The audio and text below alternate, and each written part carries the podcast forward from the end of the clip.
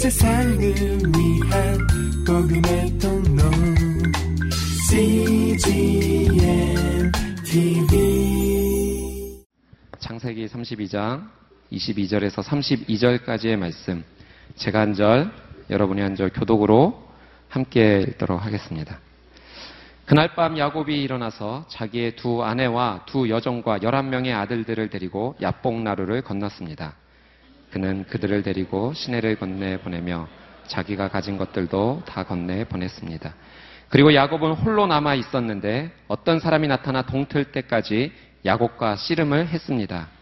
그 사람이 자기가 야곱을 이기지 못하는 것을 알고는 야곱의 엉덩이 뼈를 쳤습니다. 야곱이 그 사람과 씨름하는 사이에 야곱의 엉덩이 뼈가 어긋나게 됐습니다. 그 사람이 말했습니다. 동이 텄으니 나를 보내 주어라. 야곱이 대답했습니다. 저를 축복하지 않으시면 못 갑니다. 그 사람이 물었습니다. 내 이름이 무엇이냐? 그가 대답했습니다. 야곱입니다. 그 사람이 말했습니다. 이제 내 이름은 더 이상 야곱이 아니라 이스라엘이다. 내가 하나님과 겨루고 사람들과 겨루어 이겼기 때문이다. 야곱이 말했습니다. 주의 이름을 말씀해 주십시오. 그가 대답했습니다. 어찌 내 이름을 묻느냐? 그가 거기에서 야곱을 축복했습니다. 야곱이 그곳을 분이엘이라 부르고는 말했습니다. 내가 하나님을 대면해서 보았는데도 내 생명이 보존됐구나. 야곱이 분이엘을 떠날 때 해가 떴습니다.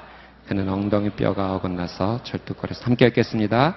그 사람이 엉덩이 뼈에 힘줄을 쳤기 때문에 오늘날까지 이스라엘 자손들은 엉덩이 뼈에 붙은 힘줄을 먹지 않았습니다. 아멘. 축복을 기대하며 라는 제목으로 하나님 말씀 함께 나누도록 하겠습니다. 어, 사람의 인생 가만히 살펴보면 모든 인생, 모든 세대는 고민이 참 많이 있는 것 같습니다. 제가 인터넷에서 검색 키워드를 한 세대별로 한번 검색을 해 보았는데요.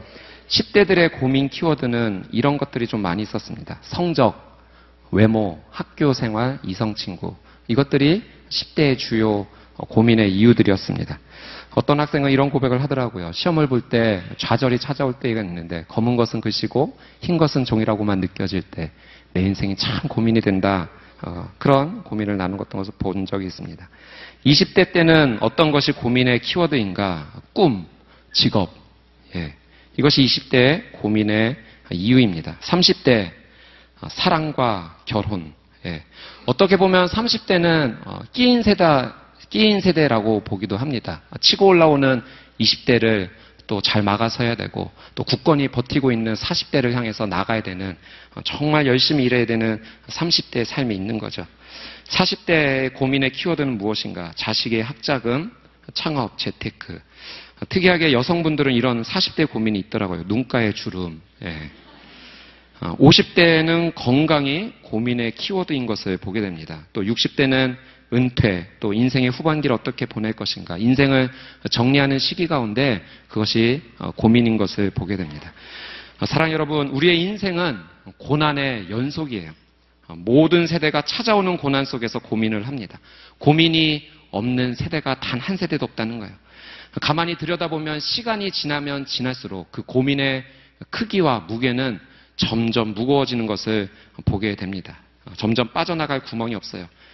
커지는 문제 앞에서 숨 쉬는 것조차 어렵게 느껴지는 것, 그것이 인생이 아닌가 생각을 해 보게 됩니다. 이런 이야기도 한번 들어봤어요. 한 청년이 골목길을 걷고 있는데 그 골목길 안에서 담배 연기가 나왔던 거예요. 가만히 보니까 고딩도 아니고 중딩도 아니고 초딩 두 명이서 담배를 뻐끔뻐끔 피고 있는 것을 보게 되었습니다. 한마디 훈계하려고 다가가는데 이런 대화를 나누는 것을 듣게 된 거예요. 우연하게 듣게 된 거예요. 초딩들의 대화였습니다. 담배를 한 모금 빨고서 아, 나 이번 주에 구몬 3주치나 밀렸어. 아, 예, 고민이 있는 거죠. 그래서 느꼈답니다. 쟤들도 삶의 무게가 있구나. 예. 인터넷에서 어, 서울대 행정대학원장 최종훈 교수님의 인생 교훈이 화제가 되었던 적이 있습니다. 여러분도 한 번쯤은 다 보셨을 거라 생각이 되는데요. 이런 교훈이에요. 갈까 말까 할 때는 가라. 예, 그런 고민이 있을 때, 아, 갈까? 말까? 그럴 땐 가는 것이 정답이다라는 거죠. 예, 누군가 동행해달라는 그 요청 앞에 함께 가주는 것이 옳은 일이다라는 거예요. 성경도 그렇게 얘기를 하고 있습니다. 살까 말까 할 때는 어떻게 하면 될까요? 사지 마라. 예, 그것이 맞다는 거예요. 고민이 될 때. 어, 이미 살까 말까 하는 생각이 들면 그것이 과소비의 시작이다라는 거죠.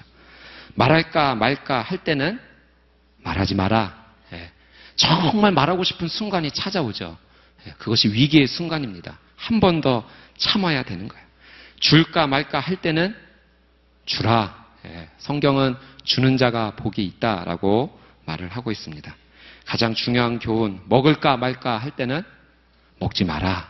예, 우리는 얼마나 어, 이 위기 앞에 넘어지는지 모릅니다. 예.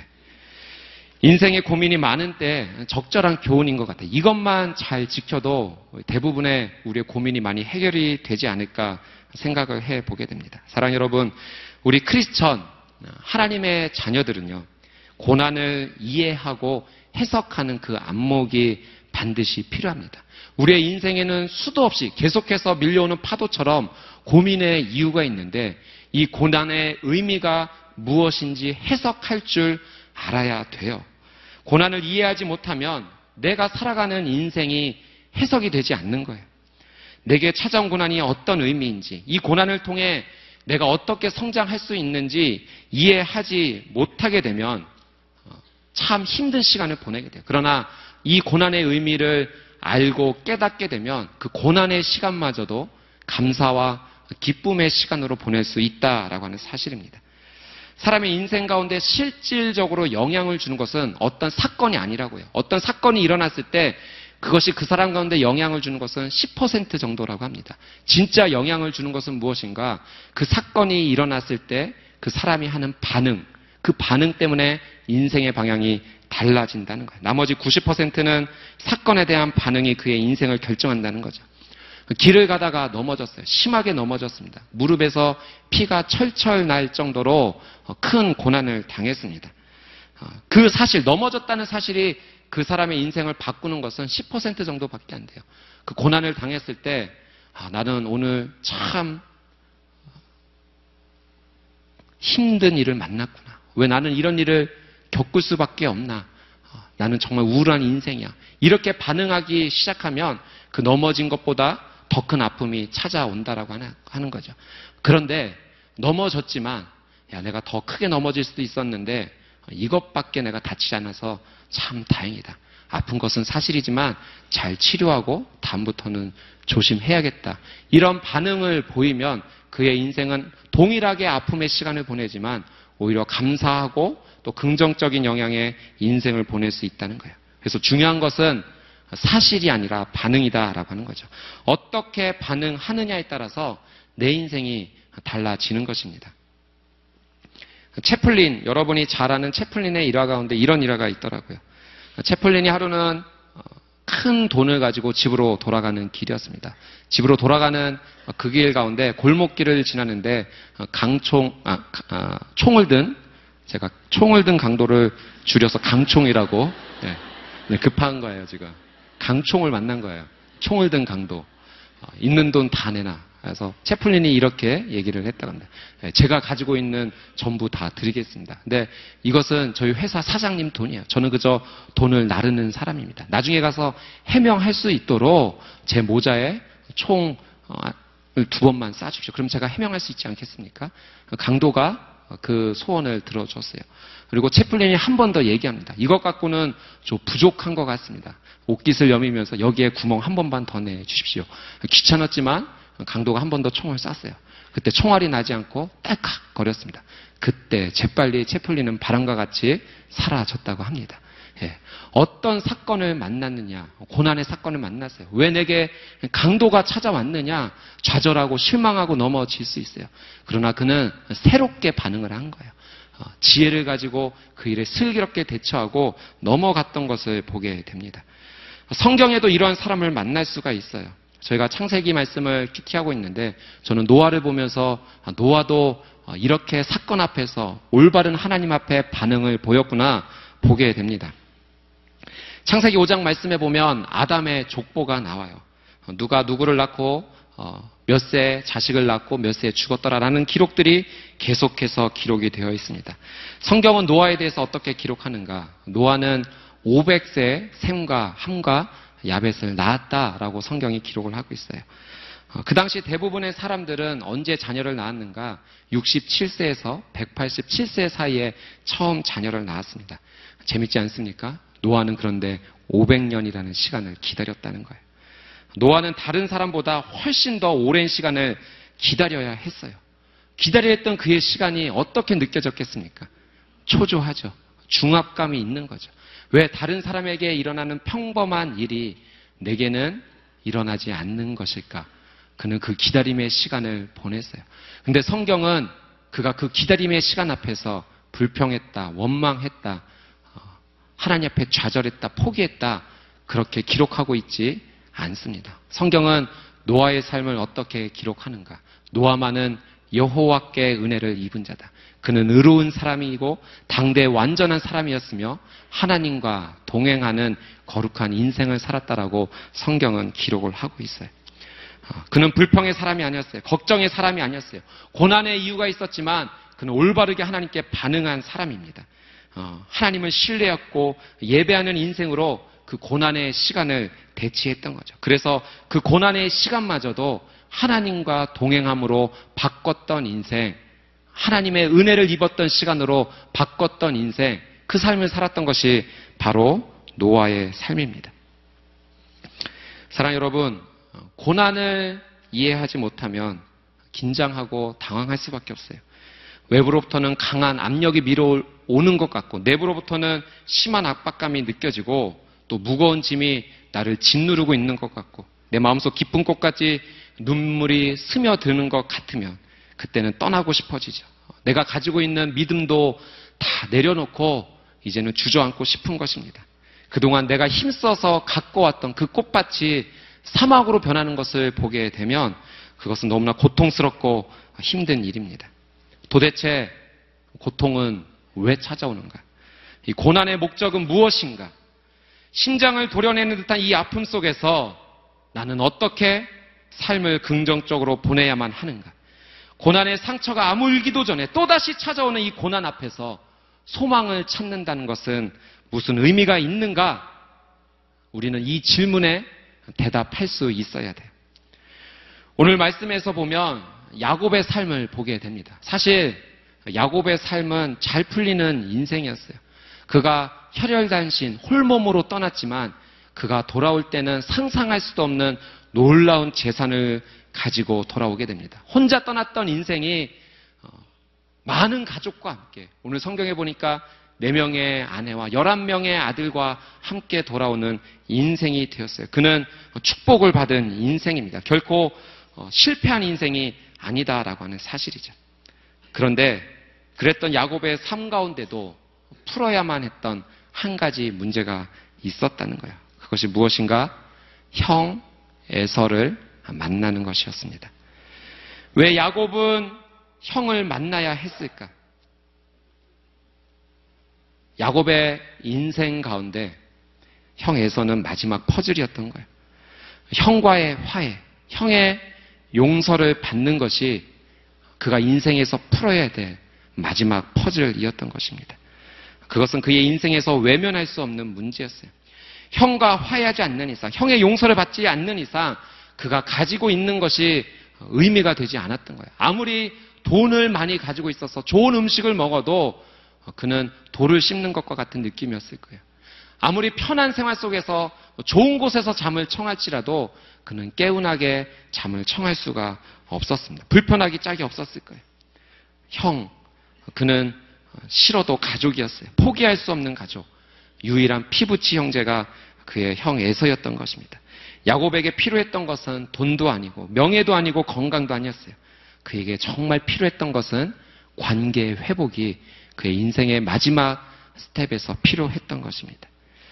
우리는 수많은 축복을 기대합니다. 하나님께로부터 축복해 주십시오 라고 기도해요. 축복을 사모합니다. 여러분에게 도대체 무엇이 축복입니까? 축복에 많은 의미가 있지만 오늘 말씀은 우리에게 한 가지를 설명해 주고 계십니다. 그것은 용서예요. 하나님께서 오늘 우리에게 주시고자 하는 축복은 화해의 축복인 것입니다. 화해의 회복이 내 삶에 임하는 것, 그것이 진짜 축복이다라고 우리에게 말씀해 주고 계십니다. 물질이 많아지면 좋겠죠. 명예와 인기가 더 많아지면 많아질수록 좋겠죠. 힘들었던 내 인생 가운데 건강이 회복되면 좋을 것입니다. 그러나 그것보다도 먼저 이루어져야 될 것이 있다면 그것은 바로 사랑하는 사람과의 관계 속에서 그 관계가 용서가 이루어지고 화평이 이루어지는 관계 회복인 것입니다. 오늘 야곱이 야복나루에서 깊은 밤을 맞이했습니다.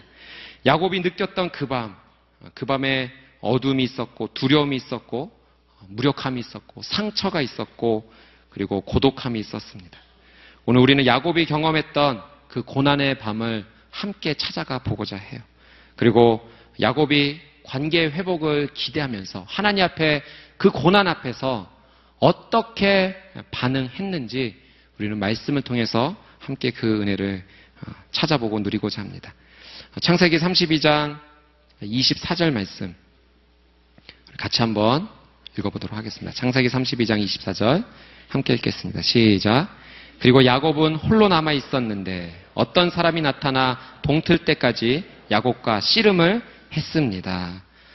첫 번째 야곱이 그 고난의 밤에 맞이했던 것은 홀로 남겨짐이었어요. 그가 맞이했던 고난 가운데 반응했던 그의 첫 번째 반응은 혼자 남겨졌다라고 하는 것입니다. 혼자 남겨졌다라는 것은 그 자체가 고통인 거죠. 형 에서가 400명의 군사를 데리고 온다는 소식을 들었어요. 그래서 자신의 재산을 네 그룹, 다섯 그룹으로 나눕니다. 가족도 나눠요. 그리고 그들을 따로따로 먼저 보내고 야곱이 혼자 남게 되었어요. 홀로 남는다는 것은 정말 어마어마한 고통입니다. 사람은 함께 하기 때문에 살아가는 거예요. 계속해서 혼자 남겨져 있다면, 혼자 살아가야 된다면 그것만큼 아프고 힘든 인생은 없는 거예요. 오추프라카치아 어, 이름도 참 어렵지만 이런 식물에 대한 이야기를 한번 들어본 적이 있습니다. 오추프라카치아 예, 이런 이야기가 있더라고요. 이 식물이 결벽증이 강해서 그냥 누군가 살짝 건드리기만 해도 금방 시들어 버린다고 해요. 그런데 재밌는 사실은 어, 그 건드렸던 사람이 계속해서 그 식물을 만져주고 사랑을 쏟아부어주면 다시 회복된다라고 하는 사실입니다. 정말 이 식물이 존재하는가 찾아봤는데 존재하지는 않는데 그런데 우리에게 남겨주는 메시지가 있는다는 거죠. 함께 할 때만 식물이든 동물이든 사람이든 함께 할 때만 살아남는다는 거예요. 홀로 존재한다는 것은 고통 그 자체라는 것입니다. 사람은 함께하기 때문에 살아가요. 실제로 아무런 접촉을 하지 않는 아기들은 금방 병에 걸려서 죽음을 맛볼 수밖에 없어요. 아기가 건강하게 자라는 이유는 끊임없이 그를 접촉해주고 만져주고 터치해주고 그 터치를 통해 사랑이 흘러가기 때문에 그렇습니다. 혼자 남는다는 것은 내 영혼까지도 움츠러들게 만드는 거예요. 사랑 여러분, 오늘 말씀은 그런데 그것을 말하고 있지 않아요. 혼자 남겨진다는 것이, 인생에서 혼자 남겨진다는 것이 정말 큰 고통의 문제지만 그 혼자 남겨진다는 것이 새로운 축복의 시작이다. 성경은 우리에게 그렇게 가르쳐 주고 있습니다. 야곱이 혼자 남겨진 그 시간을 통해서 세상의 모든 것을 다 내려놓았어요. 그의 재산도 다 떠나보냈고, 사랑하는 가족도 먼저 보냈어요. 이제 그에게 남겨진 것은 아무것도 없어요. 그의 인생 혼자 남게 되었습니다. 혼자 남겨진 그의 인생 가운데 어떤 시간이 기다리고 있었는가? 하나님을 만나는 시간이 그에게 남겨져 있었어요. 하나님과 독대하는 시간. 그래서 그 하나님 앞에 영혼의 고통까지도 다 쏟아낼 수 있는 그 시간 축복이 그에게 남겨졌다라는 거예요. 그것은 혼자이기에 가능한 것입니다. 내가 세상의 모든 것을 잡고서 하나님 앞에 나간다는 것은 말이 되지 않습니다. 이 모든 것을 내려놓을 때 하나님을 만날 수 있는 거예요. 그 하나님 앞에 내 인생의 모든 것을 쏟아내고 말을 할 수가 있는 것입니다. 성경에 보면 예수님께서도 그런 시간을 가지셨어요. 혼자 있는 시간을 일부러 만드셨던 예수님의 모습을 보게 됩니다. 홀로 있는 시간이 힘든 시간이지만 예수님은 그 시간을 반드시 가지셨어요. 마태복음 말씀 한번 같이 보도록 할게요. 마태복음 14장 23절. 같이 한번 읽어보겠습니다. 시작. 무리를 보낸 뒤 예수께서 혼자 기도하러 산에 올라가셨다가 날이 저물기까지 거기 혼자 계셨습니다. 이 전의 상황이 어떤 상황인가? 오병이어의 기적을 행하신 사건이야. 여러분, 여러분이 오병이어의 기적의 주인공이라고 한번 생각해 보십시오. 하나님께서 여러분을 사용하셔서 놀라운 기적을 만드신 거예요. 그 당시 5천 명, 남자만 5천 명, 여인과 어린아이들까지 합치면 어쩌면 2만 명이 넘는 그런 어마어마한 숫자였습니다. 그런데 오병이어 단지 그것으로 그 많은 사람들이 배불름을 경험했고 열두 광줄이나 남는 그 놀라운 기적을 체험하게 되었던 거예요. 그런 하나님의 은혜를 경험했다면 함께 제자들과 와서 축제를 벌여도 괜찮지 않습니까? 하나님께서 행하신 그 기적을 함께 은혜를 나누면서 그 하나님을 찬양하고 예배하는 것도 괜찮지 않습니까? 예수님은요, 그러지 않으셨어요. 오히려 그 놀라운 기적을 맛본 그 이후에 예수님이 선택하신 시간은 홀로 계신 시간이었어요. 일부러 그 시간을 만드셨던 거예요. 왜? 교만하지 않게 하기 위해서. 하나님의 영광을 가로채지 않기 위해서 그 하나님과의 독대의 시간을 통해 하나님으로부터 채워지는 은혜를 다시 맛보기 위해서 예수님은 홀로 산에 올라가셨어요. 그리고 밤이 맞도록 혼자 기도를 하셨던 것입니다. 하나님과의 만남을 통해서 세상에서는 얻을 수 없는 그 은혜와 축복을 예수님께서는 아셨고 그 축복의 시간을 누리셨다라고 하는 사실입니다. 우리도 때로 우리가 원하지 않지만 홀로 남겨진 시간을 경험할 때가 있어요. 사랑하는 가족과 이별이 찾아오는 시간, 혼자 남게 돼요. 원하지 않았던 질병이 갑자기 내 인생 가운데 찾아왔을 때 우리는 혼자 남게 됩니다. 원하는 학교에 불합격했을 때, 내 인생의 비전이 열리지 않고 취업이 되지 않고 어둠만이 남겨져 있다라고 느껴질 때, 그때 홀로 남음의 고통을 경험합니다. 혼자 남겨지면 다른 사람은 다 행복한 것 같은데 나는 불행하다고 느껴져요. 창밖을 바라보면 화창한 것 같지만 내 인생 어둡게 느껴집니다. 다른 사람들은 뛰어다니는데 나 혼자만 뒤처진 것 같고 나 혼자만 느리게 걷는 것 같고 정체되어 있는 것 같고 절뚝거리며 걸어가는 듯한 그 느낌 그것이 홀로 남겨짐의 고통입니다. 희망이 조금도 보이지 않는 것이 너무나 괴롭습니다.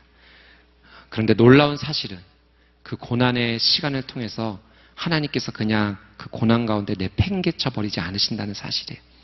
그 고난 홀로 남겨짐의 시간을 통해서 하나님께서 나를 만나 주신다는 거예요. 그리고 내가 상상할 수도 없는 놀라운 하나님의 선물이 그 축복이 홀로 남겨진 그 시간 가운데 임하기 시작합니다.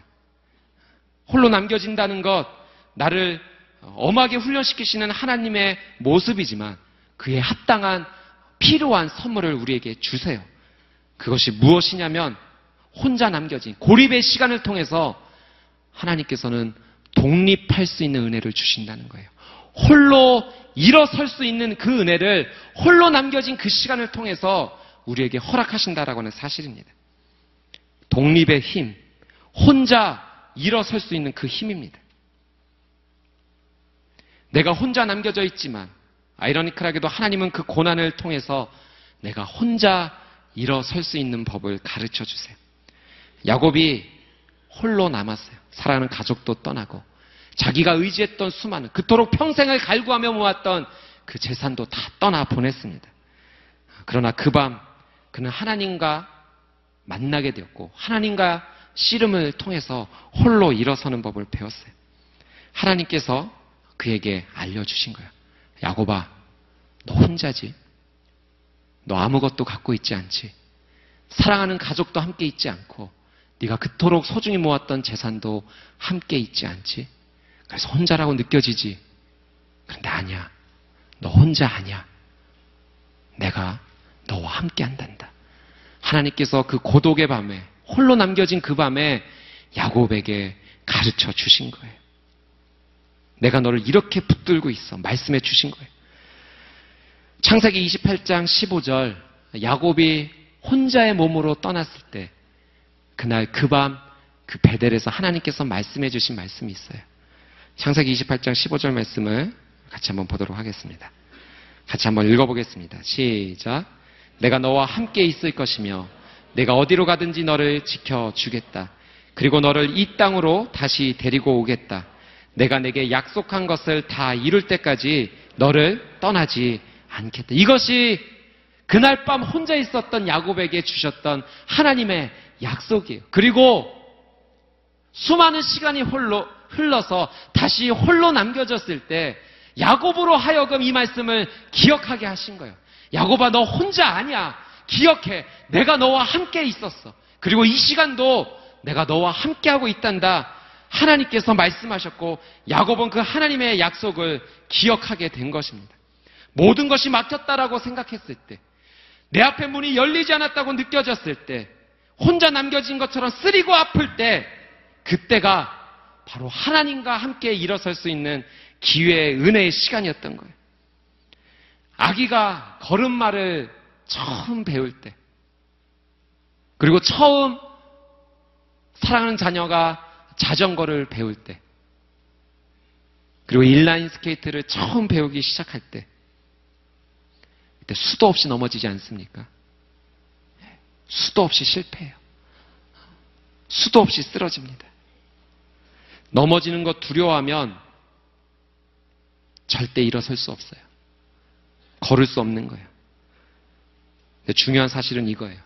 혼자 남겨져 있는 것처럼 보이지만, 나 혼자의 힘으로 일어서야 되는 것처럼 보이지만, 그 자녀의 옆에는 사랑하는 엄마, 아빠가 지켜보고 있다라고 하는 사실입니다. 혼자 남겨져 있다라고 생각하는 그 시간, 여러분, 혼자 아니에요. 하나님께서 바로 당신을 지켜보고 계세요. 미국의 육상 선수 가운데 보네타 플라워즈라는 선수가 있습니다. 그가 2000년 올림픽에 참가하기 위해서 정말 최선을 다해 연습했고 노력을 했는데 그러나 자국 어, 자격을 얻는 대회에서 탈락을 하고 말았어요. 모든 것이 물거품이 되고 말았어요. 올림픽에 나가 메달을 따는 것이 목적이었는데 그 올림픽에 출전하는 기획조차 박탈을 당했던 거예요. 어, 모든 꿈이 사라져 버렸습니다. 혼자 남겨진 그 시간을 그가 맛보게 되었어요. 어, 그런데 그가 혼자 일어서는 법을 배웠습니다. 어, 그 깊은 절망 가운데 어떤 결, 결단을 하게 되었는가? 하계 올림픽이 아닌 동계 올림픽에 나가자. 그리고 새로운 종목을 찾았고 봅슬레이라는 종목을 그가 선택을 했고 연습을 하기 시작했습니다. 홀로 일어서기를 시작한 거예요. 결국 그 플라워즈는 봅슬레이 경기에서 금메달을 수상한 최초의 흑인 미국인이 되었습니다. 사랑 여러분, 지금 여러분의 삶 가운데 혼자 남겨진 시간이라고 느껴질지 모르겠습니다. 그런데 그런 여러분에게 하나님께서 주시는 선물이 있어요. 혼자 일어서는 독립의 선물입니다. 일어설 수 있는 힘을 주실 거예요. 하나님이 여러분의 손을 붙잡고 일으켜 주실 거예요. 하나님이 절대로 여러분을 혼자 두시지 않으실 것입니다. 그 홀로 일어섬의 축복을 통해서 내 인생의 새로운 관계까지도 회복되는 그 은혜가 여러분의 삶 가운데 임하게 되기를 주님의 이름으로 축복합니다. 아멘. 두 번째로 야곱이 그 밤 경험했던 고난은 두려움의 고통이었어요. 어둠 속에 홀로 남겨져 있어요. 알 수 없는 상대와 밤새도록 죽을 힘을 다해 씨름을 해야 했습니다. 그때 야곱이 느꼈던 감정은 두려움이었어요. 죽을지도 모른다라는 그 두려움이 야곱의 삶을 짓누르고 있었어요. 누군지 알 수 없는 상대와 죽을 힘을 어, 다해야지만 살아남을 수 있다는 사실은 정말 우리가 직접 당해보지 않고선 느낄 수 없는 큰 두려움이었을 거예요. 여러분, 두려움이 오면 우리는 어떻게 반응하고 싶은가요? 여러분의 삶 가운데 두려움이 찾아오면 어떤가요? 예, 이제 그만하고 싶어요. 멈추고 싶어요. 항복하고 싶어요. 그것이 두려움이 내 삶 가운데 주는 영향입니다. 도망가고 싶고 피하고 싶고 나를 무기력하게 만드는 것이 두려움이에요. 우리는 살면서 수많은 두려움의 이유를 만납니다. 제가 아는 한 청년도 어느 날 갑자기 이유도 모른 채 그냥 쓰러졌어요. 그리고 온몸에 마비가 되기 시작했어요. 어제까지 건강했는데 갑자기 쓰러졌어요. 그리고 몸을 움직이지 못하고 앞이 보이지 않고 왜 그 고난이 그에게 찾아왔는가? 두려움이죠. 그 고난을 내가 경험한다고 생각하면 그 두려움 정말 무서운 것입니다. 기도하고 있어요. 하나님께서 은혜 주실 줄 믿어요. 저는 그가 반드시 회복할 줄 믿습니다. 그런데 우리의 인생 가운데 그런 두려움이 갑자기 찾아올 수 있다는 거예요. 남들이 다 하는 것 같은데 왜 나에게는 일어나지 않는가? 왜 내 인생 가운데는 가정의 열매가 열리지 않는가? 왜 나만 결혼하지 못하는가? 두려운 거죠. 결혼에 대해서 몇 가지 나누고 싶은 것이 있습니다. 예, 제가 형제이니까 형제 입장에서 우리 자매님들에게 몇 가지 권면하고 싶어요. 어, 형제의 특징은 정말 우스갯소리로 하는 얘기지만 형제들은 정말 예쁜 여자 좋아합니다. 예, 근데 저는 그거 부인하지 못하겠어요. 저도 그런 것 같아요. 예쁜 여자가 좋아요. 그런데 중요한 사실이 있어요. 저는 그것이 하나님께서 주신 은혜이고 그리고 놀라운 신비라고 생각을 합니다. 형제들이 생각하는 아름다운 기준이 다 다르다는 거예요. 예를 들어서 100명의 형제가 있다면 그들이 생각하는 미의 기준은 100가지나 된다라고 하는 사실이죠. 제가 아는 어떤 형제는 이런 이상형을 꼽더라고요. 추울 때 코가 빨개지는 자매. 네. 왜인지는 저도 이해가 되지 않습니다. 그런데 그것이 그 형제의 이상형이에요. 그리고 정말 추울 때 코가 빨개지는 자매와 결혼을 했어요. 네. 어떤 형제는 어, 자매의 머리띠를 굉장히 유심히 봅니다. 어, 그리고 그 머리띠 때문에 자매를 좋아해요. 이유는 모르겠어요. 그것이 그의 기준인 거예요. 어떤 형제는 자매의 목선이 다른 어떤 것보다도 중요하다고 생각해요. 예. 하나님의 은혜인 거죠. 모두가 동일한 기준이 있었다면 정말 힘들었을 거예요. 그래서 저는 우리 자매님들에게 권면하고 싶어요. 최선을 다해서 할 수만 있다면 사치스럽지 않고 과하지 않게 있는 것 가운데 풀 세팅을 하십시오. 어디서 걸려들지 모르는 거예요.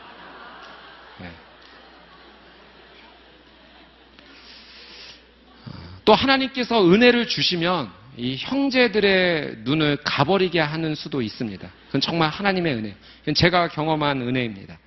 제가 어, 스무 살 때 새벽 예배를 드리러 나갔는데 한 자매를 보았어요. 새벽 예배 드리는 것만으로도 대단하게 생각했는데 그 자매가 어, 하얀 원피스를 입고 나왔어요. 야, 이 새벽에 새벽 재단을 쌓으면서 정말 정결한 모습으로 어, 흰 원피스를 입고 나올 정도라면 정말 대단하다. 제가 마음에 큰 감동이 되었고 어, 적극적으로 어, 연애를 하고 결혼을 했습니다. 연애를 할 때 제가 그 얘기를 했어요. 그때 그 흰 원피스가 정말 인상적이었다. 근데 이런 얘기를 하는 거예요. 자기는 흰 원피스가 없다는 거예요. 도대체 누구를 본 것이냐고.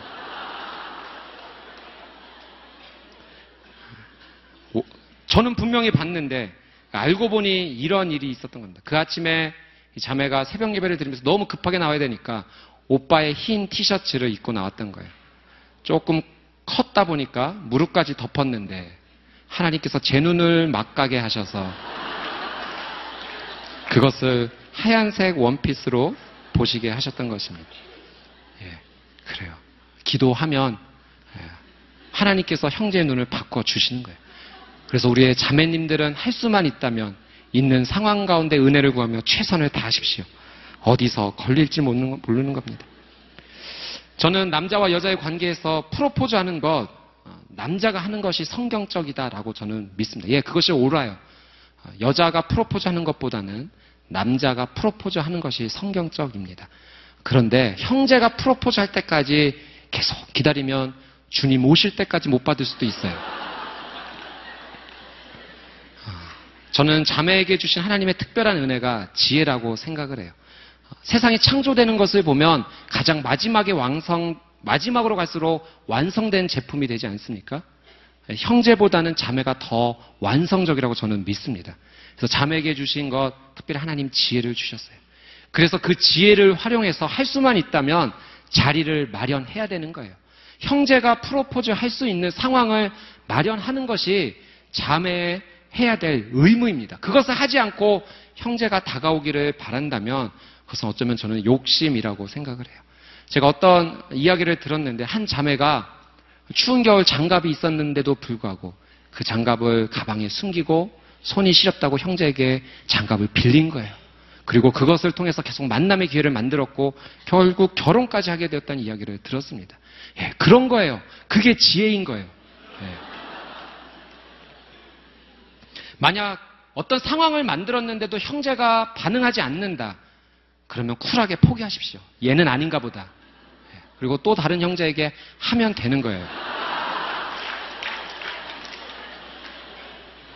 두려움을 이야기하다 여기까지 왔습니다. 네.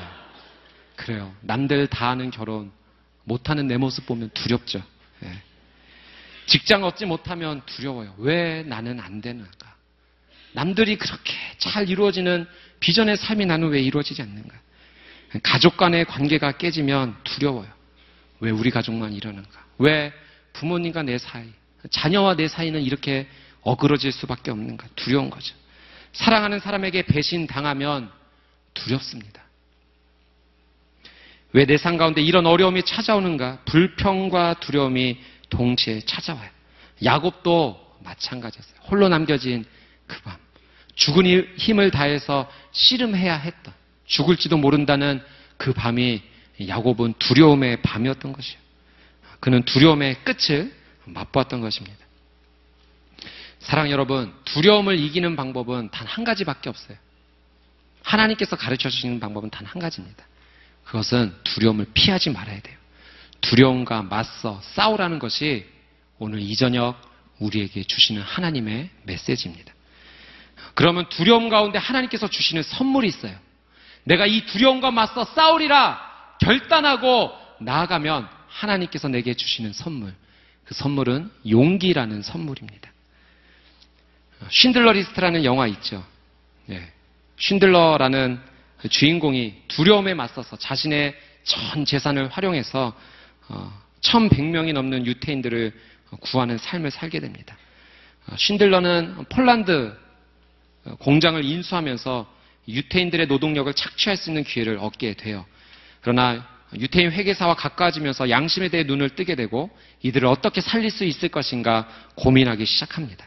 그리고 1100명의 사람들의 명단을 작성하고 완벽하게 그 폴란드에서부터 구출을, 탈출을 시켜주죠. 두려움이 있었을 거예요. 신들러에게도. 현실에 안주하면 더 많은 부와 명예를 누릴 수 있는 기회가 있었어요. 독일 나치에게 들켰을 경우 당할 위험에 대한 두려움이 그에게 반드시 있었을 것입니다. 자신의 명예와 부를 포기해야 되는 그 두려움도 그는 가지고 있었어요. 그런데 그는 이 두려움 가운데 어떻게 나가는가? 용기를 가지고 나아갑니다. 사랑 여러분, 용기가 생기면 포기하지 않는 거예요.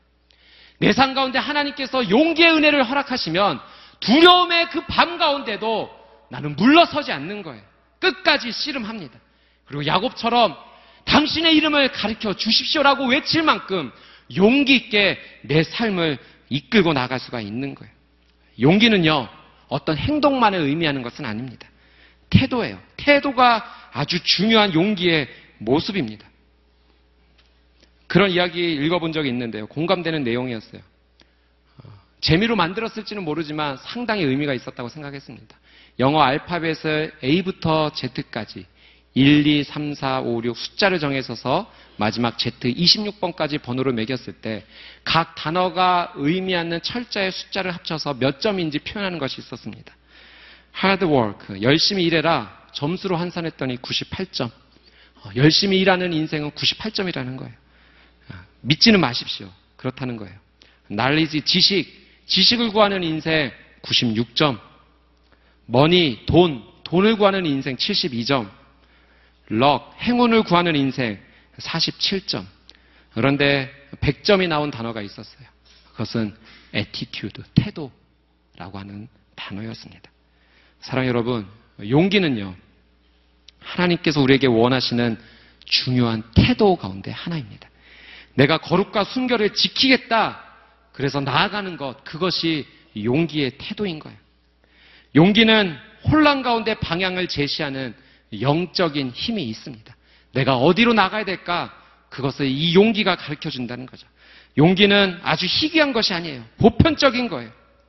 내가 시험을 잘 못 봤을 때 화가 나고 분노가 일어나지만 그것을 내가 잠재우는 내 마음의 태도, 저는 그것이 용기라고 생각을 합니다. 또래 많은 다른 사람으로부터 왕따를 당하고 외로움을 당하지만 내가 여기에 굴복하지 않고 나가겠다라고 하는 마음의 결정, 그것도 중요한 용기입니다. 나이가 들어가지만 내가 내 몸을 잘 관리할 거야. 하나님께서 주신 내 몸을 함부로 쓰지 않을 거야 라고 정하는 그 태도, 분명한 용기입니다. 내가 직장에 다니지만 불법적으로 이 일을 행하지 않을 거야. 정직하게 이 일을 행할 거야. 비록 내게 돌아오는 이익이 적을지라도 나는 뇌물 받지 않을 거야. 정직하게 나갈 거야. 그 태도 중요한 용기입니다. 우리는 일상에서 하나님께로부터 이 용기로의 부르심을 받고 있는 거예요. 특별한 것이 아니에요. 어떤 중요한 순간에만 발휘하는 것이 용기가 아니라 일상적인 내 삶 가운데서 하나님께서 주시는 그 은혜를 통하여서 두려움에 맞서 나가는 그 결정, 그것이 용기인 거죠. 아름다운 세상을 어, 유지하는 것, 더러운 세상을 만드는 차이, 용기에서 시작이 되는 거죠. 특별히 용기는 정직과 짝을 이룹니다. 하나님과 사람 앞에서 정직하고자 내가 할 때, 그때 두려움이 있지만 용기를 낼 수가 있는 거예요. 이것이 바로 하나님께서 원하시는 삶이에요. 용기는 감정의 폭발도 아니고 얼마든지 차분하게 대응할 수 있는 것이 용기의 태도입니다. 폭력에 폭력으로 맞서는 것이 아니고 가슴으로 품어서 녹여내는 것, 그것이 용기인 거죠. 우리는 용기 때문에 무엇을 잃어버리는 것이 절대 아닙니다. 두려움의 반대의 개념이 용기가 아니에요. 두려움과 용기는 어떤 관계에 있는가? 우리의 삶 가운데 두려움이 찾아오면 용기를 낼 수 있는 촉매제 역할을 하는 것이 두려움과 용기의 관계입니다. 그래서 내가 내 인생 가운데 두려움을 만나면 하나님께로부터 얻는 은혜는 용기의 은혜인 거예요. 두려움 앞에 있지만 하나님은 그 두려움을 통해서 나로 하여금 용기를 내라고 말씀을 하신다는 거죠. 그래서 두려움은 우리의 인생 가운데 축복의 이유가 되는 것입니다. 우리는 모두 다 조그만하지만 용기의 기억들을 가지고 있어요. 길거리에서 쓰레기를 주울 수 있었던 용기. 다른 사람을 그냥 지나치지 아니하고 도와주었던 용기. 하나님과 주신, 하나님께서 주신 양심과 정직에 따라 사회의 질서를 지켰던 용기. 아무도 보지 않는 새벽이지만 교통 신호를 지켰던 용기.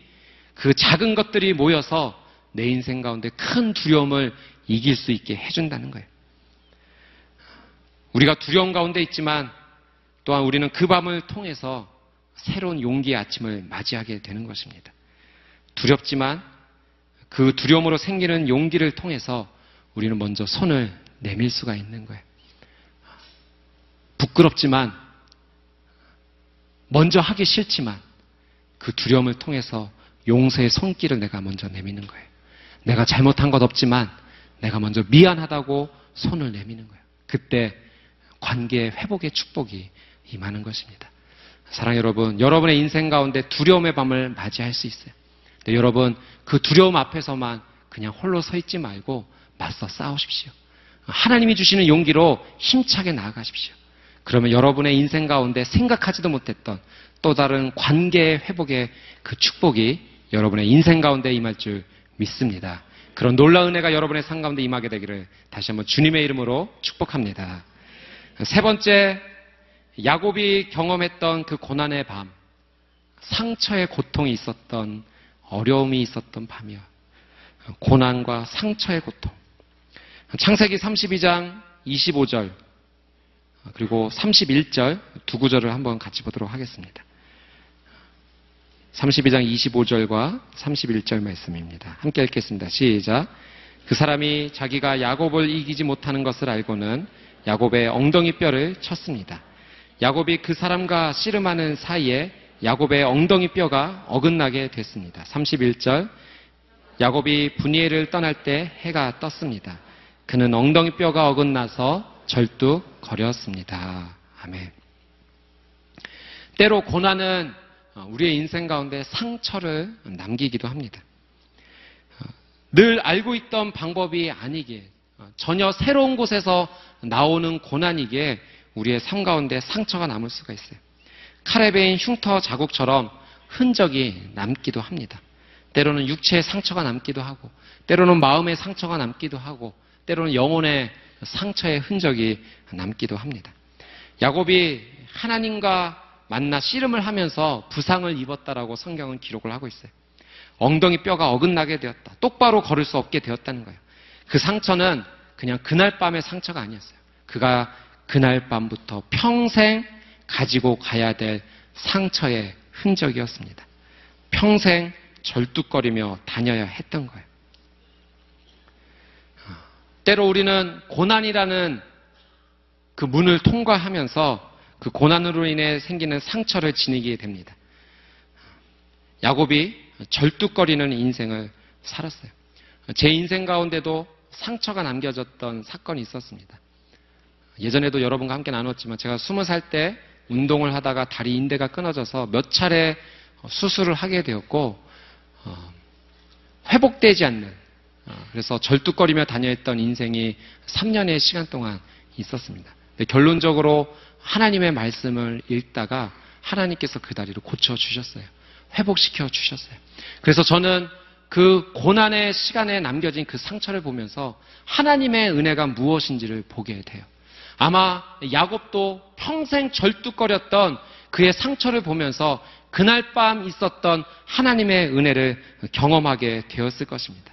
사랑 여러분, 고난이 내 삶 가운데 찾아올 때 상처는 남길 수 있지만 그 상처를 통해 내 인생 가운데 주어지는 은혜는 무엇인가? 그것은 변화라고 하는 선물이에요. 내 인생 가운데 상처는 남지만 하나님께서 주시는 은혜는 변화가 남게 된다라고 하는 사실이에요.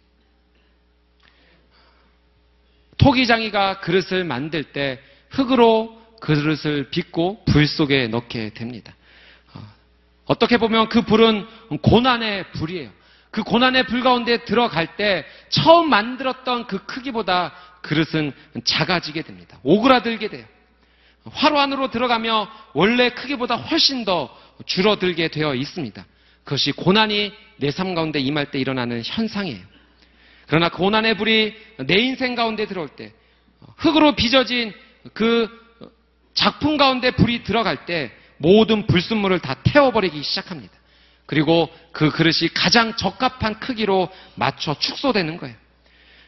고난의 의미를 발견해 나갈 때 그 그릇이 아름다운 형태로 만들어져 가는 것입니다. 사랑 여러분, 모든 사람에게 고난이 똑같은 의미는 아닐 수 있어요. 죽음이 누군가에게는 정말 엄청난 고난이지만, 그러나 그 고난이 누군가에게는 최고의 안식도 될 수 있다라고 하는 사실입니다. 가난이 누군가에게는 참혹한 절망이지만 그러나 누군가에게는 참다운 자유가 될 수도 있습니다. 어떤 일이 누군가에게 무거운 짐이겠지만 어떤 것이 누군가에게는 축복의 이유가 된다라고 하는 사실이에요. 내 인생 가운데 고난을 통해 상처가 남을 수 있어요. 그러나 그 상처를 보고 눈물을 흘리고 좌절만 할 것이 아니라 그 상처를 통해 주시는 하나님의 선물을 누려야 된다는 거죠. 불편하지만 하나님께서 주시는 선물은 변화라고 하는 선물입니다. 변화는 성장인 거예요. 상처의 고난은 인생의 깊이를 알게 합니다. 새로운 통찰과 비전과 이해력과 열정이 내 인생 가운데 다시 새롭게 일어나게 하는 거예요. 내가 변화되어질 뿐만 아니라 세상을 향해 변화의 삶으로 나가게 합니다. 고난은 세상과 맞설 수 있는 새로운 힘을 우리에게 준다라고 하는 사실이죠. 고난을 통한 상처는 내 영혼이 단단해질 수 있는 기회를 허락합니다. 내 영혼이 바위처럼 단단하게 서 있게 해요. 내 척추를 강철처럼 곧게 세워주고 내 마음을 수정처럼 깨끗하게 해주고 계속해서 새롭게 변화의 길로 내 삶을 인도해 줍니다. 그래서 야곱의 인생 가운데 새로운 변화가 시작이 되었죠. 창세기 32장 28절, 오늘 본문의 28절 말씀을 같이 한번 보도록 하겠습니다. 함께 읽겠습니다. 시작. 그 사람이 말했습니다. 이제 내 이름은 더 이상 야곱이 아니라 이스라엘이다. 내가 하나님과 겨루고 사람들과 겨루어 이겼기 때문이다. 아멘. 이제 더 이상 너는 야곱이 아니다. 아, 야곱은 속이는 자라는 이름의 뜻이죠. 더 이상 너는 야곱이 아니야.